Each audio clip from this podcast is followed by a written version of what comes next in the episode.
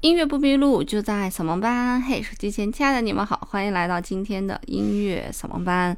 今天呢是上海，我住在浦西啊。浦西封闭的第三天的早晨，刚刚本身要跟大家录节目啊，结果一辆带着斗篷的警车，就是后面是拉货的那种警车。然后载着十个防疫人员以以及一个不知道如何潜逃的大妈，回到了小区，所以特别特别的吵。嗯，然后我们楼上也有不知道是哪个大爷，每天都会定时放，呃，十五的月亮，类似于这种歌。所以在我录节目的时候传出来什么异样的噪音，请大家还是理解一下。那今天呢，要跟大家来介绍的这个音乐呢，呃，来自于比才啊。叫做阿莱城的姑娘，我为什么要介绍这个音乐呢？在这样一个时候，因为阿莱城是哪个城呢？其实阿莱城是普罗旺斯底下的一个城，所以里面讲的故事也是跟法国和普罗旺斯有关系。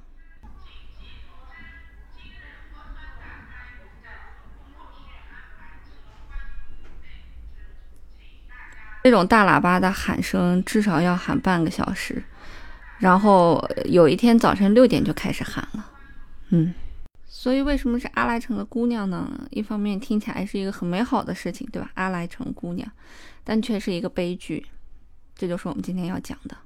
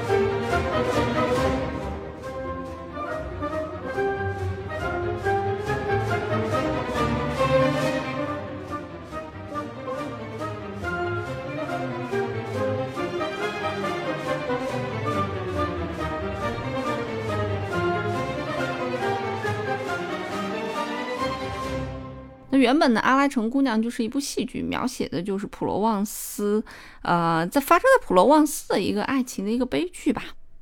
那这部《阿拉城的姑娘》原先的这个戏剧，嗯，并没有获得成功。那后来在比才写《卡门》的时候呢，这个沃德维尔剧院的经理就邀请卡门来为都德的话剧《阿拉城姑娘》配乐。呃，因为预算不够啊，所以当时的乐队的配置编制被限制在二十六人。以内，嗯，那因为这个预算不够，所以当时乐队的整体的编制被限制在了二十六人。但是比才依旧能写出了非常精彩的一个片段。不过这部作品在一八七二年十月一日首场的时候失败了，音乐没有受到重视。直到后来呢，比才从中选出了一些精彩的乐段，配成了四首大型的呃作品。就是现在的《阿拉城姑娘》第一组曲，于这年的十一月十日再次演出，然后获得了成功。那随后呢，他的朋友，嗯，吉洛又编出了，又选编了三首，就组成了现在的，呃，《阿莱城姑娘》第二组曲。那我们来说一说这个故事都讲的是什么吧。啊，那在法国南部普罗旺斯的一个省，有一个傍伊罗纳河的小城，名叫阿莱。那故事呢，就是发生在这个阿莱城的农村。村中呢，有一个叫做弗列德里的青年，刚刚二十岁的时候，父亲就去世了。那他呢，和自己的母亲、祖母以及仆人一起过日子，那并且养育着一个白痴的弟弟。三个月前呢，这个男主人在阿莱城的大街上遇到了一位非常美丽的姑娘。然后就爱上了他，想娶她为妻。虽然这个阿拉城的姑娘是剧中的主角啊，但是她始终都没有出过场。那家中的老仆就是强烈反对这场婚姻。有一天呢，牧场的守卫人来到他们家拜访，然后说起阿拉城姑娘。那阿拉城姑娘呢是他的情人。这就第一幕结束了。那第二幕呢，就是邻村的老农妇。鲁诺有一个养女叫做威怀特，在她年幼的时候呢，常常来到我们男主角的家里面帮忙做家务，所以逐渐的就对我们的男主角，就是这个弗列德里产生了爱慕之情。那这个弗雷德里的妈妈也非常喜欢这个维怀特这个女生，也就希望男主角能娶她为妻。但是呢，男主角依然深爱着阿莱城的姑娘。那我们的男主呢，这个为了不让家里面的人伤心啊，就忘却了，假装忘却了阿莱城的姑娘，娶了这个维怀特。第二幕结束了。那第三幕的开始呢，就是在一个节日上面啊，这个节日叫做圣艾罗瓦节，十二月一号的一个节日，举行了男主和维怀特的婚礼。那在婚礼上的时候呢，这个新娘的养母啊，鲁诺就来到了弗列德里我们男主的家中拜访。呃，一直没来的原因呢，就是因为他是这个老仆人的情人。那这个时候呢，阿莱城的姑娘的呃男朋友，这个牧场守卫人也来到了婚礼的现场，然后对老仆人说起了他今晚要和阿莱城姑娘一起私奔。那我们的男主呢，弗列德里知道以后，嗯，又燃起了对阿拉城姑娘的热情，他嫉妒万分，从家中高高的谷仓顶的窗户跳下去，憋在庭院当中死去了。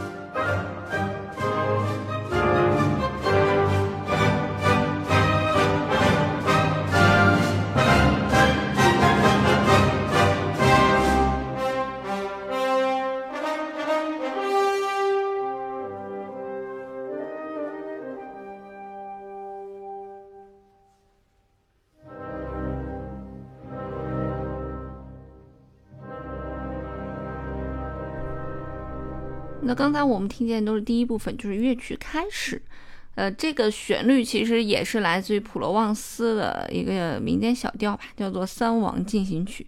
那马上我们就会听到描述他这个弟弟，弟弟不是白痴嘛，就是属于弟弟的一段旋律，相对来讲呢，嗯，比较的阴郁啊，比较的温柔，我们来听一下。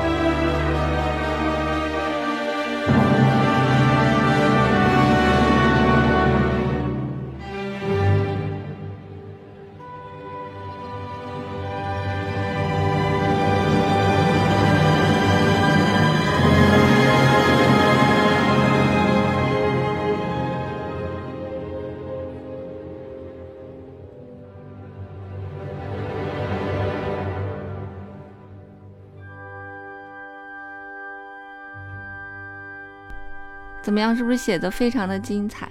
那我们今天听的其实是第一组曲的一些片段啊，呃，第一组曲还有其他非常精彩的片段。由于节目时长的原因，我们就留在下期的时候再来跟大家讲。